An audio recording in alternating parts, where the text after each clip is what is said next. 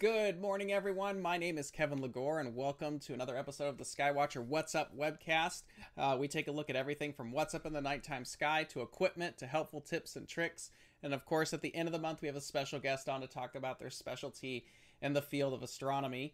And what do you know? It's the end of April. I have no idea where this year is actually going, but you know, ta-da, we're at the end of April. Um, so our special guest today is Dr. John Barentine. He's joining us from Tucson, Arizona. Um, we're going to be talking about light pollution today. Um, John has years of expertise on this subject. Um, he's also been a professional observer at Apache Point, um, working on various uh, telescope and operating systems out there. Um, and he's an avid amateur astronomer like the rest of us. So, good morning, John. Thanks for joining us. Hey, Kevin. Thank you for having me on the program today. Absolutely. Um, so, every time I have a guest on, I like to just ask them the same question. That's how did you get started in astronomy?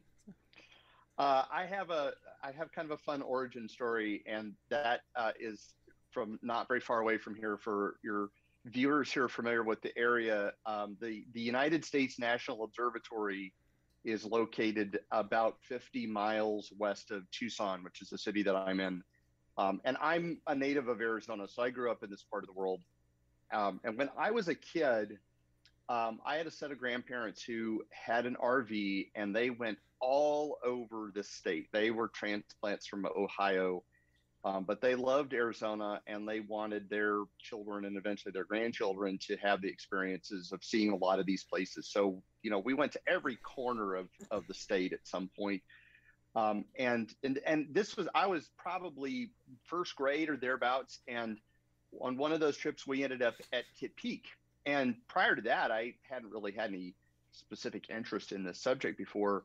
Um, but there was something about that place and at that time, which was sort of the golden age of of that facility, and there was so much going on. And you know, you go up to this distant mountaintop in the middle of the desert, and there are telescopes everywhere, and and you kind of get to see some of what they're doing. Um, and at the end of that day, I said to my grandparents, "You know what? I'm going to come back here someday, and I'm going to work here." and uh, I'm sure they thought that that was adorable, like you know the way kids are with you know one, one week you want to be a policeman and the next week you want to be a garbage man or something like that. Um, and so uh, and so I, I kind of started getting into it, and they bought me a telescope that year at Christmas, and um, so years later I came here to Tucson to uh, study for my undergraduate degree at the University of Arizona and I started working with some of the staff at the National Observatory who invited me to come with them on an observing run at Kitt Peak. Um, and we were on one of the smaller telescopes up there, and we had a cloudy night during that run. And so I walked down to the library and picked up the phone and I called my grandparents in Phoenix and I told them I kept my promise. I'm working tonight on Kitt Peak. Uh, and so it was, I mean, that was kind of it. I never really seriously thought of doing something else. And um, sort of the rest is history. And it, it continues to be an interesting ride. It's really, I don't know about you, but every time I get to go to a professional observatory where you're kind of on, and they all are basically on some mountaintop where you're winding up this really sketchy road at times. But there's kind of, for me, it's kind of exciting as you go up that road because it feels like you're making this trip to like Mecca in a way, but you can go do it in different places. Um, so I've done Kitt, Obviously, you've been to probably more than I have, but you know, McDonald Observatory, Kitt Peak, Mount Wilson, uh, Lowell, Mount Lemmon, But it's always that same feeling, like it's like you're just waiting to get around that turn to see the domes, where it's right. just kind of like you cannot get any closer to what you're about to do than that point. So there's something special about being on those mountaintops that feels like you are you know kind of on top of Mount Vesuvius at this point where um or whatever. I think I said the wrong mountain at that point. But whatever. Um, but you're up there, and it's it's special at that point. At least for me, it, it's something cool about being on the grounds of something like that. It's kind of hallowed ground at that point when you're up there. So, mm-hmm. um, now over the years, you've actually become. I've I've seen some of your talks. We've hung out at Grand Canyon Star Party before. Um, we have some mutual friends as well, and your primary focus is really on kind of educating about light pollution and its effects on things. And I know you've worked with IDA, but now you have your is it your own company? Is it yours or are you just uh you work with them? Yeah, I'm basically a freelancer at this point. Okay. Yes. Mm-hmm. Um, so with your uh, new company, um, could you explain to us what you actually do? And because obviously, being a freelancer and uh, working, it's kind of an interesting position at that point. Being you're assisting with light pollution education, but in what ways are you doing that? Mm-hmm. It basically falls along three lines. It's sort of the, the three legs of the stool that props up the, the operation. Um, one of those is conservation, one is public policy, and then there's a, a third broad category that's a mixture of measurements and lighting assessments and, and that sort of thing. Uh, so there's the conservation side um, mainly supports people that are looking to apply to the IDA's International Dark Sky Places program. So, for example, Grand Canyon National Park is certified as part of that program. Other various state and, and national parks um, and also individual communities. So there are a number of cities and towns, mostly here in the United States, that have received accreditation by uh, IDA for their dark skies efforts, and it's a it's a pretty rigorous process, and and I think um, some people benefit from um, from my experience. I ran that program for about five years, um, know it inside and out. Um, so sometimes they they just need some advice. Sometimes they want somebody to take on the management of that project substantially. It kind of depends on what their needs are. So that's one piece. Another is um, lighting ordinances. So I work with municipal governments in different parts of the country and, and even in some other places in the world, mostly at the municipal level, to create outdoor lighting policies that uh, you know are acceptable to their communities but also are meaningful and that they really do address the the, the fundamental issues that are related to light pollution um, and in a way that makes everybody happy is the the goal obviously uh, and then that last catch-all um, category is everything from assessments of, of site lighting um, could be for businesses homeowners sometimes neighbor disputes um, you know, we used to get a lot of phone calls at IDA that started out something to the effect of "My neighbor has a porch light," you know, help basically. Um, and then, you know, if uh, places uh, want a, a, scientific assessment of their night sky quality, that's something that that uh, I can advise them on or help out with. Um, I'm not a lighting designer, but I can look at designs and give an opinion, tell people, you know, you're on the right track here, or I would put a little more emphasis on this or that um, just kind of helping them get over the finish line on some of those projects. So, sort of in a nutshell, that's what I do now. Cool. And I, I know that's a big badge of honor for a lot of places to achieve that IDA certification. And I know Grand Canyon, I know I bring Grand Canyon up a lot. That's my place. It represents the state and it's an awesome place to be. But they the national parks have spent, particularly Grand Canyon, have spent a lot of time and money to make sure that they are preserving their night skies because as it's grown over the years, they say half the park is after dark. So they're basically treating the night skies as no different to preserving their geological formations as they are their night sky at this point. Um, I'm sure you've worked with more of them, but it seems I'm assuming that's probably a likely cause across many of the national parks at this point. It is, and it's an initiative within their organization that by the time I came to this work about a decade ago, there was a transformation that was underway as entities like the National Park Service were beginning to understand that the nighttime space is, as you said, it's an it's a natural resource that needs to be conserved. They don't have a specific mandate to do it. They have just developed a consciousness about it over the years uh, and have seen that it it offers an additional recreation opportunity. So it, you know it does fit with the Park Service's mission. Uh, it's a natural resource. It's also increasingly recognized as a cultural resource. And so, in, in places like national historical parks, uh, for example, out here in the West, Chaco Canyon National Historical Park in New Mexico, uh, is uh, certified by IDA for dark skies. And they really, if you go there and you go to one of their nighttime programs, they weave in the story of the history and the prehistory of that area, and insofar as it relates to uh, dark night skies to um, to their programming. Um, so they they've prioritized it at a level that's beyond what they're required to do by their congressional mandate. But I think it's because there is now a pretty wide awareness among a lot of people who work in the conservation space that in the same way that you would monitor your air quality or your water quality monitor your your other natural resources that you really need to be mindful of and monitor the quality of your nighttime space as well as those things that we really associate with the daytime. It's uh, it's in a way it's kind of funny about it because we're so busy on our phones. We're constantly looking down. Obviously, I'm sure you and I are both same. It's hard not to be. But um the night sky it has that connection for people to where that is like our past and our history of where we've been and this is how we told stories. It's very similar to seeing a petroglyph on a rock.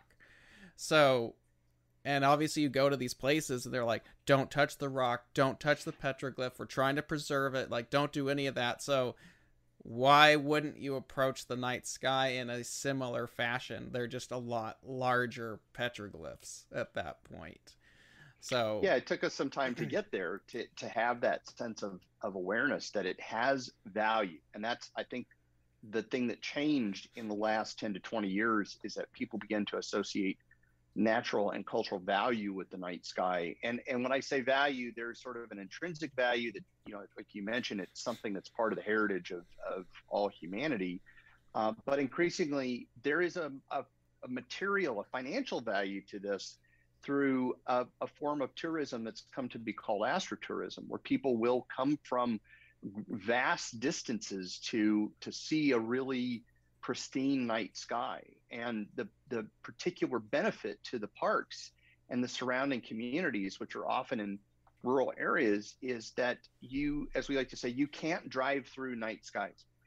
You know, you can come to the Grand Canyon if you're if you're coming from somewhere else in the world, and you can drive up from Flagstaff or somewhere like that, and you can spend the day there, and then you can move on. And that's what a lot of people do. Uh, and then there are those who will, you know, stay for some length of time but a lot of their tourism is really daytime only tourism. Well, if you want to see the night sky, you're in it for at least an overnight stay. And the economic impact of that proportionally is a lot larger than daytime only tourism. And gradually, people are beginning to realize this that people will come, they'll stay for longer, they'll take advantage of more services in the area. And we think we're still getting data on this, but we think ultimately that per individual, um, nighttime tourism actually is more economically productive in many cases um, than uh, than daytime only tourism is. Mm-hmm. Yeah, and I, you know, you've been to the Grand Canyon numerous times. I've been there as well as a couple other national park star parties, and it's yeah, a lot of people there. It's very, it's like, oh, I didn't know this was going on, and then they stay for the night, and they're like totally blown away because it's like I've never seen the Milky Way or the coolest thing for me is we're from the southern hemisphere and we've never seen the north star before or you know whatever it is it's you meet people from all this is my favorite part about doing the national parks is you meet people from all over the world and them seeing the sky in that fashion impacts people in tremendously different ways. Um, the fact that either a i've never seen the night sky like this before or i I have, but it's it brings me back to when I was a kid and the skies were better. It's like there's so much meaning to people on so many different wavelengths. It's really cool to actually be a part of those events. Um, and it is important. And I know we were talking a little bit before this that astronomy and space uh, science, as of the study a few years ago, um, at least for the state of Arizona, was bringing in about 250 million a year, which is like having a Super Bowl every year.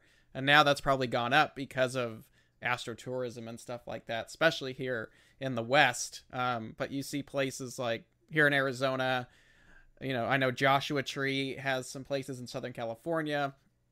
you know, McDonald Observatory has made a major push for light pollution ordinances near them with the the fracking sites and stuff like that. So uh, it seems to be kind of a thing, at least particularly here in the West, where we have the conditions for it. That it is a major push to preserve that through California, Arizona, New Mexico, um, Utah, at least southern Utah, and uh, probably branches of Colorado and Texas, at least West Texas. But um, no, it's pretty. Were you part of anything going on at McDonald observatories? Uh, I, I, was a little bit. Uh, I I did my uh, PhD at the University of Texas at Austin, which of course is the the owner of McDonald Observatory, and so I spent some time out there.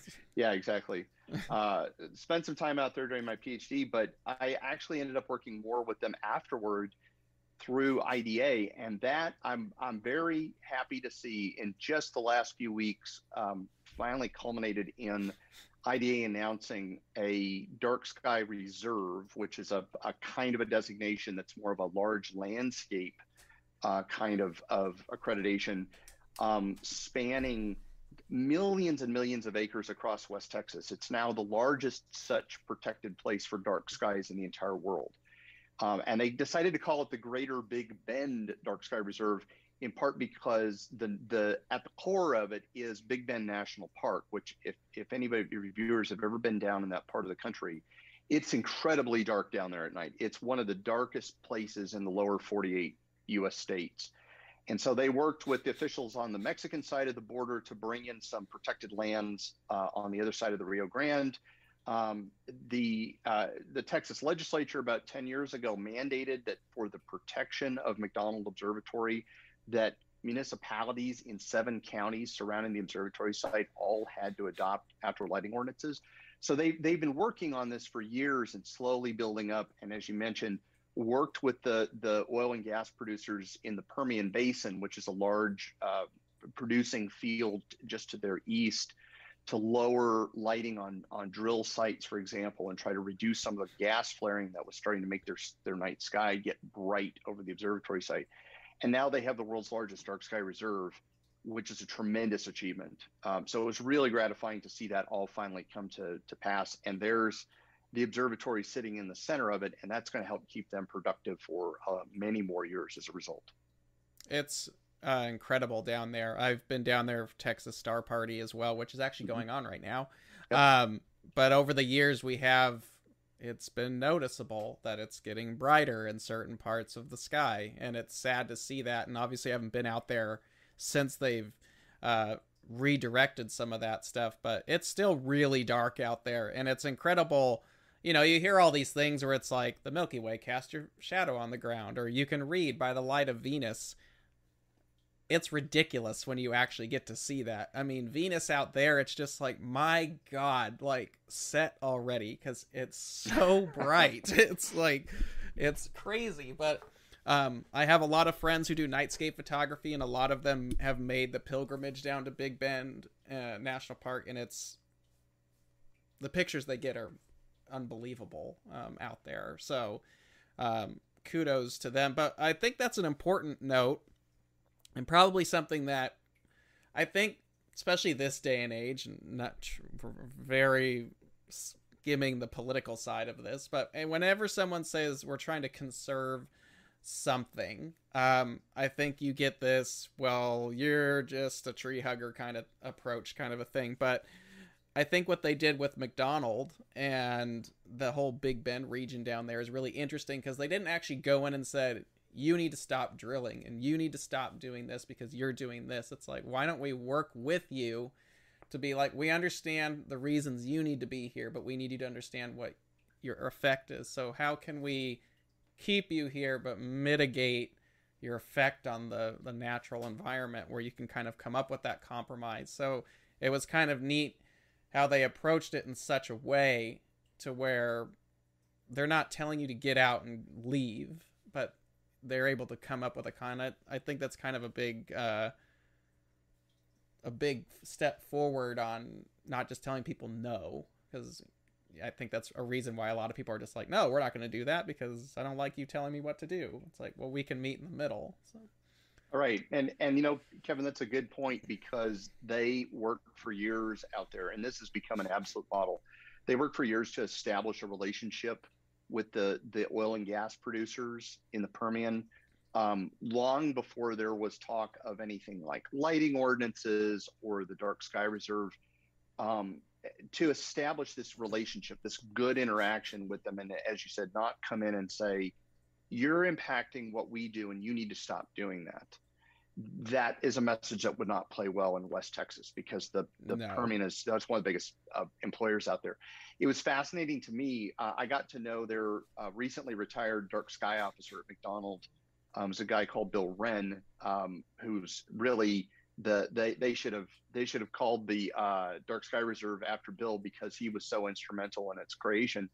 Uh, but he had developed such a good relationship and good rapport with the operators that about uh, probably eight or nine years ago, they started coming to him and saying, you know what, we're having some issues with the lighting on our drill sites. And our employees on the rigs are bringing this to our attention because they're concerned about safety. And they showed him some photos that, that some of the, the, the rig workers had taken of, you know, mast lighting that was shining light directly in their eyes. And, and they're trying to operate controls of machinery at night. And they said, Can you help us? Can you help us figure out how to make this better for our employees? And of course, then the message became about shielding and reducing glare and only putting the light where it was needed. And it was just an absolute win win because the operator said, Thank you for helping us figure this out. We didn't really have the technical expertise to do it, to know how to approach this problem in a way that will benefit us and our business and at the same time also reducing the amount of, of light spilling out of these uh, these drilling sites uh, in the Permian, and that was affecting the observatory. And so they worked together, the observatory and uh, one of the professional associations of the operators, to produce a set of lighting guidelines um, for uh, drilling sites that is, I understand, is being picked up in other parts of the world. The the operators look at it as safety in reducing workplace hazards. Of course, all of us on the astronomy side and the, the dark sky advocacy side see it as a, a win for dark skies. If they are using less light overall, it's better targeted to their needs. That means there's less of it spilling off the sites, less of it ending up in the night sky. It's a total win win, but you had to come at it from this perspective, not that it's an us and them situation and what they're doing is incompatible with what we want. It's finding the middle ground where everybody can peacefully coexist. And we get not just holding the line, but in some cases, we get actually a reduction in the thing that concerns us so much. And we come out a little bit ahead for having done that. Now, do you find, uh, having been a consultant working with IDA for as long as you have, um, obviously this comes up, especially when we're talking about, you know, major metropolitan places that are kind of like, well, it we never thought about it before, but now we want to do these policy changes. I know there's some places like uh, Fountain Hills here in the Phoenix area as making that push. Um, but how do you educate people who obviously they don't understand, they don't care about it, but how do you get that message across to where well here are the because everyone's like we need more lights because we need safety and um, at what point how do you educate people like that? Because obviously you're pounded on top of your head that's like more lights means less crime which isn't necessarily accurate. You know I, kevin i've been thinking about that and and practicing it now for a while.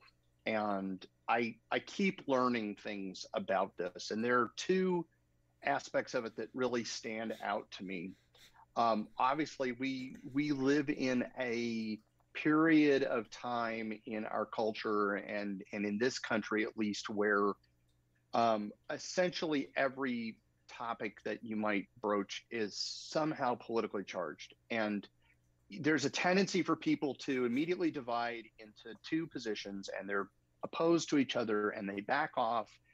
And there's a lot of mistrust. There's a lot of inability to have dialogues um, I don't think that is a barrier for us, but we have to handle it a little bit differently. So for me, it's about meeting people where they are and not dismissing their their preconceptions, their view of the world, the things that are important to them. When people say, I don't feel safe at night, I take that seriously. And when they say, Well, I want more light because it will make me feel safe, I take that seriously too. But it doesn't mean that the solution is just indiscriminate deployment of light. And if we start talking about examples of that, and especially if I bring up the issue of glare, then people start to get it. And so I'll come in behind that with a message like, you know, the idea is that we're not trying to take something away. Uh, as, as we, you know, one of the slogans alongside Half the Park is After Dark is that dark skies doesn't mean dark ground, which is one of those preconceptions. Is that if you talk about dark, and maybe that's where that's what our problem is, is that the label for it is wrong dark skies, they think, well, that means that my neighborhood is going to be dark. It's going to be an unsafe place. And they immediately, you know, retreat to one side of the room and they might not want to talk to you. Uh, if you, you know, pitch the message properly to your audience, meet them where they are, deal with these issues and these concerns head on, you know, don't dismiss them, tell them that their concerns are valid, and then say, well, how can we solve this problem? How can we make it better? And, and the, the point is, what we want is better visibility at night. And that's where I think we find the common ground with people that they say, yeah, okay, yeah, I see what you mean. Yes, better visibility. And we say that doesn't mean getting rid of the light. That means thinking more carefully about how we use it. And I think as a consequence of that, if we do think carefully about how we use it, we just find that we need less of it.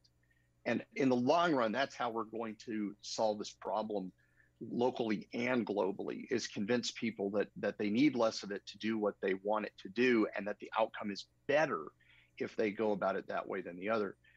Um, the, the second major thing that i think has come about as a result of, of thinking about this and studying it for a while is that people need more opportunities to see quality outdoor lighting in context they need to see it deployed. They need to, to walk through those spaces at night so that it's not an abstract idea. When we say dark sky friendly lighting, that they have an opportunity to see a demonstration of that so that they can feel what it's like to be in that space that's lit under those conditions. And gradually they realize that they're they're able to see things better. They can see the obstacles. They could see the potential places where you know if they feel that their personal security is threatened by being in, in a dark place at night that they you know there's not a lot of places to hide you know, where that there are situations where that could make them victims potentially. And in cities where they have gone to the effort of trying to put up some demonstrations, like in places like parks uh, that are publicly accessible and people can come and experience it firsthand, I've really seen the the uh, perceptions of this kind of lighting change when I talk to people because now they can see themselves in those spaces. So if we take them seriously and then we follow that up and say, this is what we actually mean. I think it is possible to change the minds even of people who walk into this with what they think is a, a very unchangeable mindset, if you will. Yeah, because that's, you know, something at Grand Canyon, for example. It's like when you obviously stay there, they have hotels, you know, they have walkways on the side of the canyon, and um, you can walk them at night. They're well lit. You can see what you're doing but in every spot even when you're where the lights are at you can still see the milky way in in june. It's like it's obviously not as good if you stepped over to a darker spot but i mean the fact that you can see it and it's still better than your backyard but you are in a well lit area by most people's standards. It's like see that's what we're talking about. So it's not that oh i don't feel safe it's like well what if we utilize the light better to make sure it's illuminating where you want correctly, but you, you're not blasting it off? It doesn't make any sense for you to shoot it upwards because unless you're afraid of birds attacking you or something like that, you don't need that. So it, it's kind of working smarter, not harder in effect. So, um, where if someone wanted to get started, uh, to try and bring these conversations up, what would you say is the starting point for, hey, I want to bring this up to my local community? How do I bring night sky awareness to it? That's a great question. Uh, and it, it begins with a little self education. so that you know enough about the topic. You don't have to be an expert, but you know enough to be able to make the approach and in in a sense be able to articulate what it is that you want an elected official to do. Let's say you're going to speak to your town council and I always tell people rather than going right to your mayor or somebody like that at a high level, make friends with their staff. Uh, the people who work on the staff or councils uh, have a great amount of power in terms of access to the people that make the decisions, but they also are the ones who are doing all the practical stuff behind the scenes to to make the wheels turn. So getting to know those people, and really uh, the best way to become educated about this is to look to an organization like the IDA, the International Dark Sky Association. Um, their website is darksky.org. If people have never seen it before, there's a wealth of information there that helps people get educated on the issue, that helps build up their their sort of knowledge base where they can then go and have these conversations um, and know what to ask for. You know, so if you say, I don't like the the lighting in our community, or I think the sky is too bright here at night, you're if you bring up those concerns to your elected officials, they're what the time is short. you know, everybody's busy. They're going to ask you what it is that you want, and to be then be able to say, you know, these are the kinds of principles that should uh, underlie our lighting policy in this community, or these are the kinds of changes that we could make even to the lighting on city or town owned property that would make a difference. Because if, if the, the municipality sets the example for the residents, it's more likely that they're going to follow that because it, it then becomes viewed as a, a kind of an expectation. So the, the bottom line advice is to educate yourself first um, lean on organizations like IDA to help you learn what you need to know, um, and then you know get to the point where you feel confident, where you can go and have these discussions and say, "There's a problem here in our community. There's simple and cost-effective ways that we can approach solving that problem." And especially when you start talking money at the you know different levels of government, people will begin listening to you because every municipal official is mindful of the bottom line and trying to deliver value for the tax dollars. So if you can frame it in those uh, terms, you're much more likely to be heard and, and to have somebody take action. So that's what it is. It's educating yourself and then starting to make other people around you and in your community aware. Uh, and so that over time you build up this momentum that will get you hopefully the change that you want to see. Mm-hmm. No, and that's that's a it's a topic that I would like to support more, especially doing outreach and stuff like that. But it, it's, I think a lot of people think it has everything to do with astronomy, and it's just a very small part of it where they go hand in hand. But um, it does benefit astronomy, obviously. But you know, you kind of have to have it with your own. It's got its own momentum to it as well. Um, is there something that you would like to see?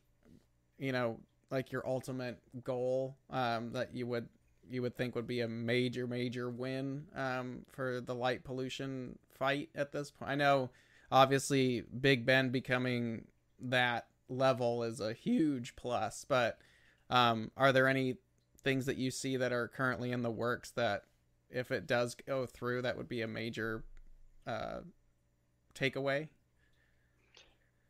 I, I do, Kevin. Um, the the real big prize that I think would would change the game entirely is for society at large to become broadly aware of the issue and aware of and accept the fact that under certain circumstances light at night really is a pollutant you know, nowadays we look back at times like the 1950s and 60s when air and water pollution were out of control. And, you know, you go back and look at archive pictures of the skyline of New York City or Los Angeles uh, in the 1940s or 1950s, it, the smog was terrible. Um, some of your viewers will be old enough to remember moments like in June 1969 when the Cuyahoga River outside of Cleveland, Ohio, caught fire because there was so much industrial waste being dumped into the river. And it had been happening regularly since the 50s, but on that day, there was a photographer from Life magazine who was there that documented it and saw the, the boats coming out to pump water from the river onto the river to put out the fire.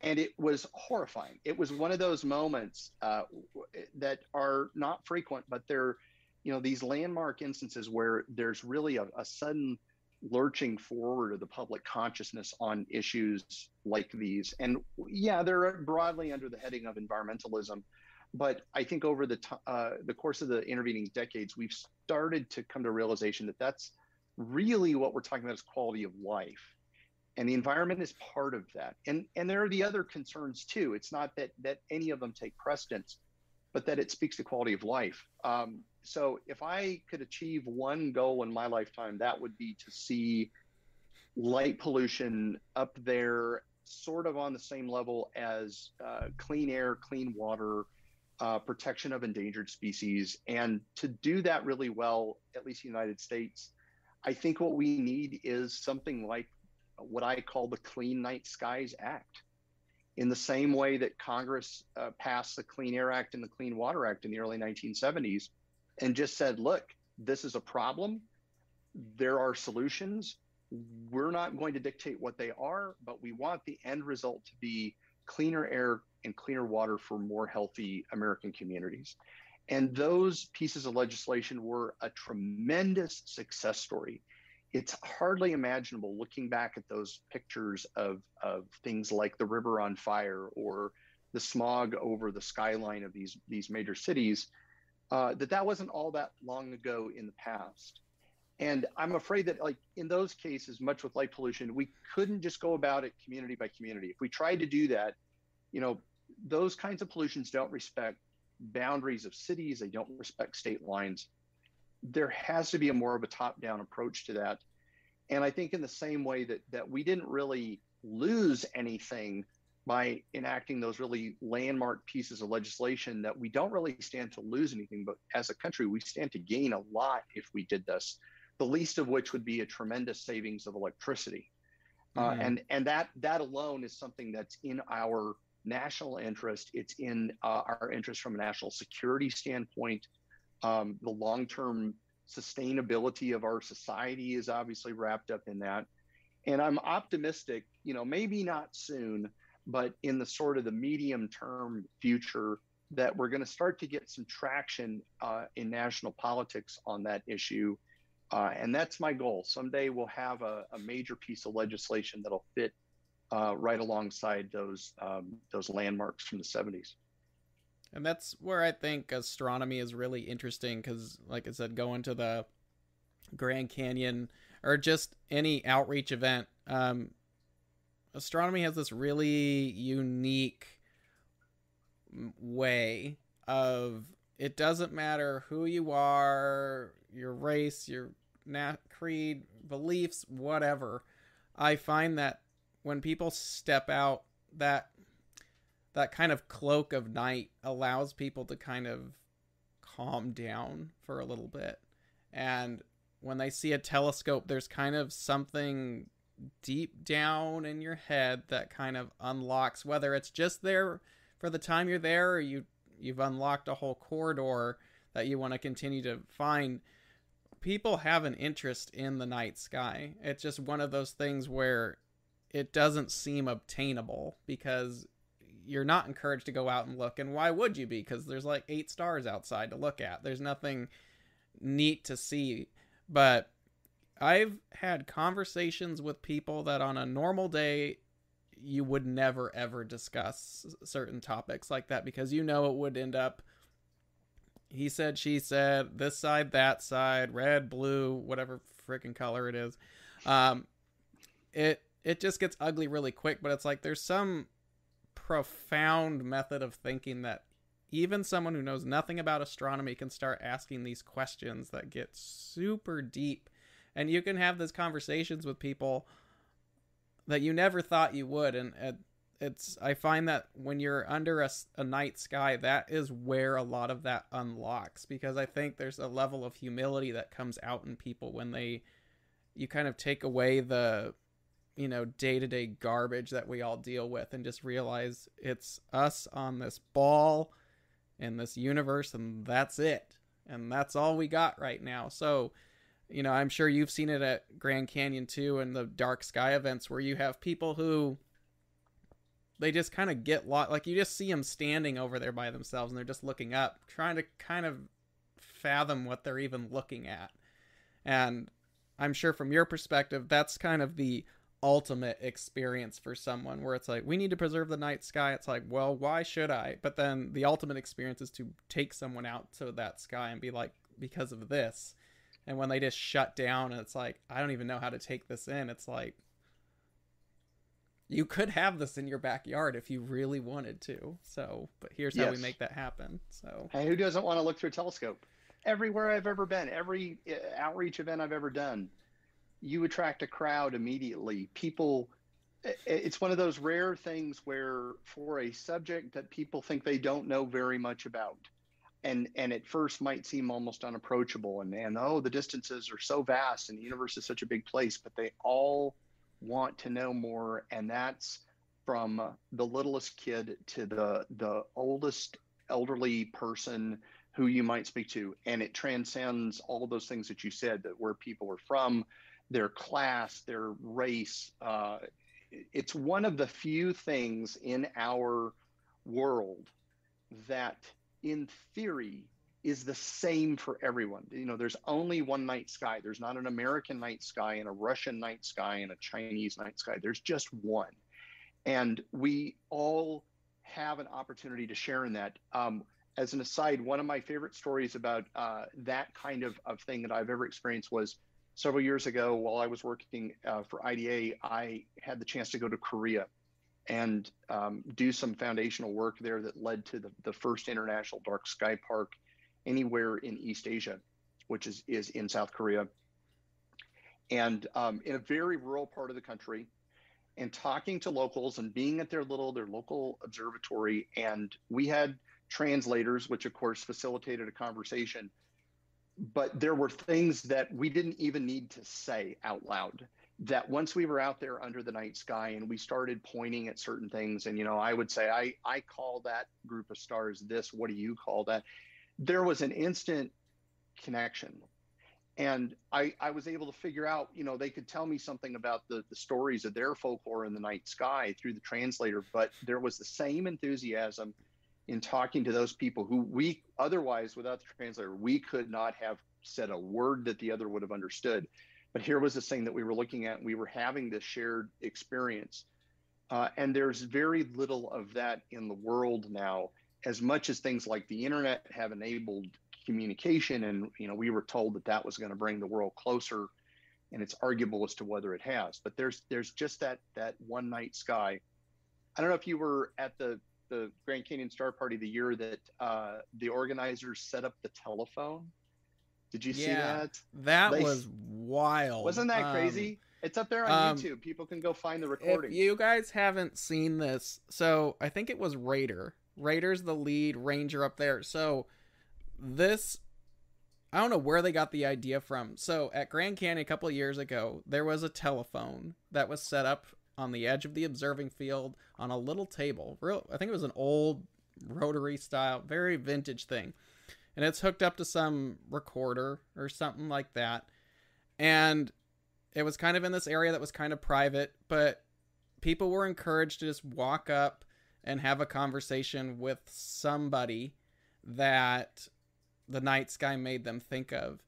And it's a pretty heavy video to listen to cuz I mean there's stuff that people just let out and it was it's like therapy for some people. I've completely forgot about but it's on YouTube somewhere um the Grand just like Google Grand Canyon Star Party telephone or something. But they recorded all of that and people it it is it gets really deep and I don't think they've done it again. I'll have to ask Raider if they're going to do it again because that was really neat for them to do because it was what does this night sky mean to you and people who have no idea what astronomy is or they've never returned to the star party at all you get caught up in that moment where it's like everything in the world is stripped away and it's just you under the sky. And it's it is wild um in a good way. But it was very profound thing that they did up there with that so Um, so we have like a mountain of questions. So I'm gonna we're gonna dig through All this right. real quick because I know you and I could talk forever um, on various things. Um, first question: Should we push more cities and towns to reduce light pollution, or just send people to dark sky parks? I sometimes feel the environmental responsibility is lost on many main city town officials. at, at some level we have to do both of those things uh, and and what i mean by that is if we want to save those dark places we have to address the issues in our cities. And sometimes even you know amateur astronomers i talk to say well i'm not really worried very much you know the, the sky in my my city or town is already a lost cause and my my club has a, a dark sky site that's three hours away and that's that's good enough. And my response to that is well what are you going to do when it's four hours away or six hours away. Mm-hmm. the idea is we really do need to deal with it everywhere. It's not just you know protecting those distant places which they are useful because they show us the possibility of what could be. Not that we're going to have you know these kind of fanciful artistic renderings that show the milky way over times square or something like that in, in new york city but that more people will have better access to the night sky everywhere at some level if we do that and we really have to target cities. I, I'm convinced that, that that's the next frontier in dark sky advocacy is that we have to go directly to cities and we have to give them good reasons to make change. Awesome. Um, real quick, for those who are interested, I found the um, recording that we were talking about. Um, it was a vintage cassette recorder from 2018. I will put that in the chat unless Jared already found it. I think Jared found it. Never mind. Same thing. Thanks, Jared. So, or Jeff or whoever's monitoring the chat. Um, listen to it. It's six minutes long, but it, it's pretty amazing. Maybe you could do it at your event. Um, uh, further to the last question, hard to meet in the middle of a light pol- um, light pollution. I have found a lot of resistance and lack of understanding from city officials, largely false notions about light, uh, night, and safety. Um, John, are you available for hire to do presentations to city officials and staff to discuss light pollution and mitigation strategy? Uh, short answer is absolutely yes, I am. um, I, I that can be very effective sometimes because again, as I mentioned earlier, it's about pitching the message appropriately to the people you're talking to. And I do not shy away from talking about the light and security issue. Uh, and it's a it's a complicated subject. It's I would love to be able to say that it's you know that there's there's nothing that supports adding all this extra light. It turns out as far as we can tell from the science, that it really depends on the circumstances. And there may be cases where more light is better for people, it's more secure, it enhances public safety. But there are just as many cases where it's not. The whole point is assess the actual need on the ground. There's no one size fits all solution, and simply putting up light where it isn't already or making a, a bright space even brighter may not give you the result that you want. And there's even some evidence that it could go in the other direction. So that's what I tell municipal officials, in addition to talking about how all this will save the money, is you really need to examine your individual circumstances. Where there's a genuine need, use the light. We're always going to come down on the side of safety, but far more often than not, the light is there for no discernible purpose other than it makes people feel safe there is value in that. There is value in a community that feels safe.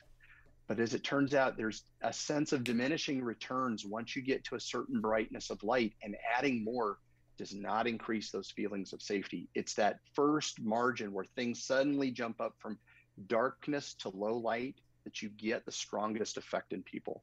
That's powerful. Nice. Um, for anybody who wants to get a hold of John, uh, darkskyconsulting.com, uh, we put that link in the chat. So if you want to reach out, that's how to get a hold of John. Um, does IDA have a program or plans for one similar uh, to the Planetary Society's Day of Action where members go to DC to talk with their representatives about planetary exploration and defense? I'm not aware that there's anything quite like that in, in IDA. It's a um, it, it's much more oriented at the grassroots and on the local level. It's uh, the idea is that it, it will it'll percolate upward from the grassroots towards these these higher level jurisdictions. Um, there are others, maybe not necessarily an idea, who are also working on individual state legislatures. Uh, if you have the opportunity to speak to uh, your member of Congress, for example, if they're, you know, they all make visits home to their home districts at different times of year, you can call their office to arrange to speak to either the the member of Congress or uh, hint even better talk to staff. Once again, staff have all the power uh, and and kind of coming at it from both directions. Um, but there's not really something that's uh, that's organized right now towards that goal that I was talking about earlier of something like national legislation. Um, sooner rather than later, we're going to have to start talking about getting that more organized sense of things together. I think. Easier said than done on that level yes. as well. So. um, our office has lights that turn off um, when no one's there and turn on automatically. Can street lights be done that way? I'm sure they could. They can, and in a few parts of the world, they are. Um, what you're talking about broadly is what we would label adaptive controlling. So you are changing some characteristic of the lighting according to need, and the important aspect there is that sense of need. There's humans benefit from all this light at night the environment does not. So what we're looking for is the sweet spot in the middle where we're catering to those real human needs, but we're not going too overboard in the other direction. And so with adaptive controlling, you can modify things like the brightness of the light, the duration that it's on during the night, such as with a, a motion sensor. So the light's on when people are there to use it and it's turned off otherwise and there are even companies and and uh, labs that are experimenting with things like changing the color of lighting during the night. Mm-hmm. Color makes a huge difference, both for the night sky as well as for uh, wildlife and conditions on the ground.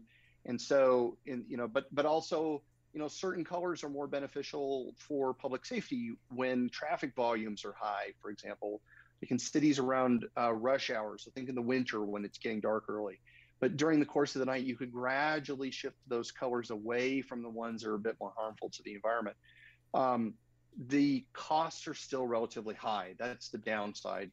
It's an add on to a piece of lighting equipment. But in the long run, you recover some of that cost or all of it because if you're switching the light off when you're not using it, then you're not providing electric power to it. And over the lifetime of the fixture, you're you're certainly going to pay for the equipment that way but people have to generally have to make those decisions up front because there are not a lot of opportunities to add on those controls after the lighting goes into place. It's very similar. I mean, you go to like grocery stores now, and you go down the frozen food section, and they're they turn off when. But it, it doesn't make any sense for those to stay on when no one's like when no one's you there. Know, you're yes. just wasting this energy, and it makes sense. Like, okay, it's three in the morning, very few people are on the road, and you have this whole thing lit for what reason? And you're just burning up, you know, all that electricity for various re and you're paying for nothing at that point. It's just a big waste. Um last question that's floating around that I see here is this an issue that Scenic America nonprofit can also advocate for? Yes, and we have worked with Scenic America and its chapters on and off over the years especially in the issue of um, LED or digital billboards. You'll sometimes hear those labeled things like electronic message displays. But it, you know, if I talk, if I say digital billboard, people know what I'm talking about. Um, the outdoor advertising industry says this is the way of the future. They're inexpensive to operate. You can change the messages on them endlessly. And the problem for us is they are broadcasting light essentially sideways. But as with other kinds of lighting technology, the same thing that's the source of the problem could also be the solution. And if it was done properly, it could be better than the technology that preceded it. And so, you know, we're working with the companies that, that operate these billboards and manufacturers to try to limit the range of angles that they emit into, try to keep that light more focused on the ground, trying to get the light brightness set correctly, um, Scenic America and the chapters have been good in working with us on uh, bills in certain state legislatures to put constraints on the operations of these signs. Um, we just had a big win in Utah recently um, as an example. Uh, and again, it's not that we're opposed to outdoor advertising. We're not opposed to illuminated signs. It's about getting the conditions set properly so that the advertiser's target audience sees the message, which is what they're paying for in the advertising. And we're not going so overboard that we're just shining a bright light into the face of people, you know, on the interstate, blinding them. So creating potentially a public safety problem. And they're also not even reading the message in the advertising. That's again a story where if we get with the, the, the the people on the side of where the source of the light is and the people who are concerned about that and we find out where that middle space is i think we could see a future where those billboards are properly regulated. You can read the messages at night. They're not overly bright. They're off during the overnight hours when no one is out there to see the messages anyways. The advertisers get their message out. We reduce light pollution. That's a win-win. Mm-hmm. I know that was a big thing in Fe- North Phoenix a few years ago along I 17 heading north to Flagstaff. Um, I had to revise that because I can say flag in Arizona and most people will understand what that is. If you don't, you have no idea what I'm talking about. Mm-hmm. Um, but uh, that got shot down because it, they didn't pass it um, for all these LED signs that were going to go up along the interstate there, which. Uh, was a win, but I, I could see how approaching it to where it's like, no, we can do it, but there's some things that we could do better to benefit both sides. Um,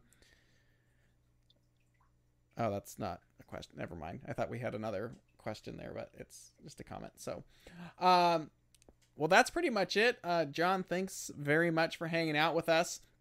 Um, if you guys want to get a hold of John, uh, his let me see if I can put this back in the chat. There we go.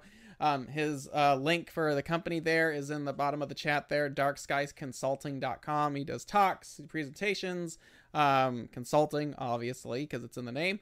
Um, but fantastic to get a hold of him if you have any questions on how to help preserve and start your uh, night sky ventures and preserving the skies.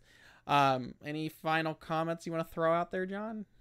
only that there's something that everyone can do that will help solve this problem and there's there's no act that is too small so i encourage everybody to build this into your outreach messaging talk to your local officials let's save the night sky for the next generation well, awesome. I couldn't said it better, actually. Well, that's it for today. Thank you all very much for hanging out with us. Um, have a great weekend. I think it's New Moon weekend. It's dark enough for the Texas Star Party to be going on. So get out there and go check it out.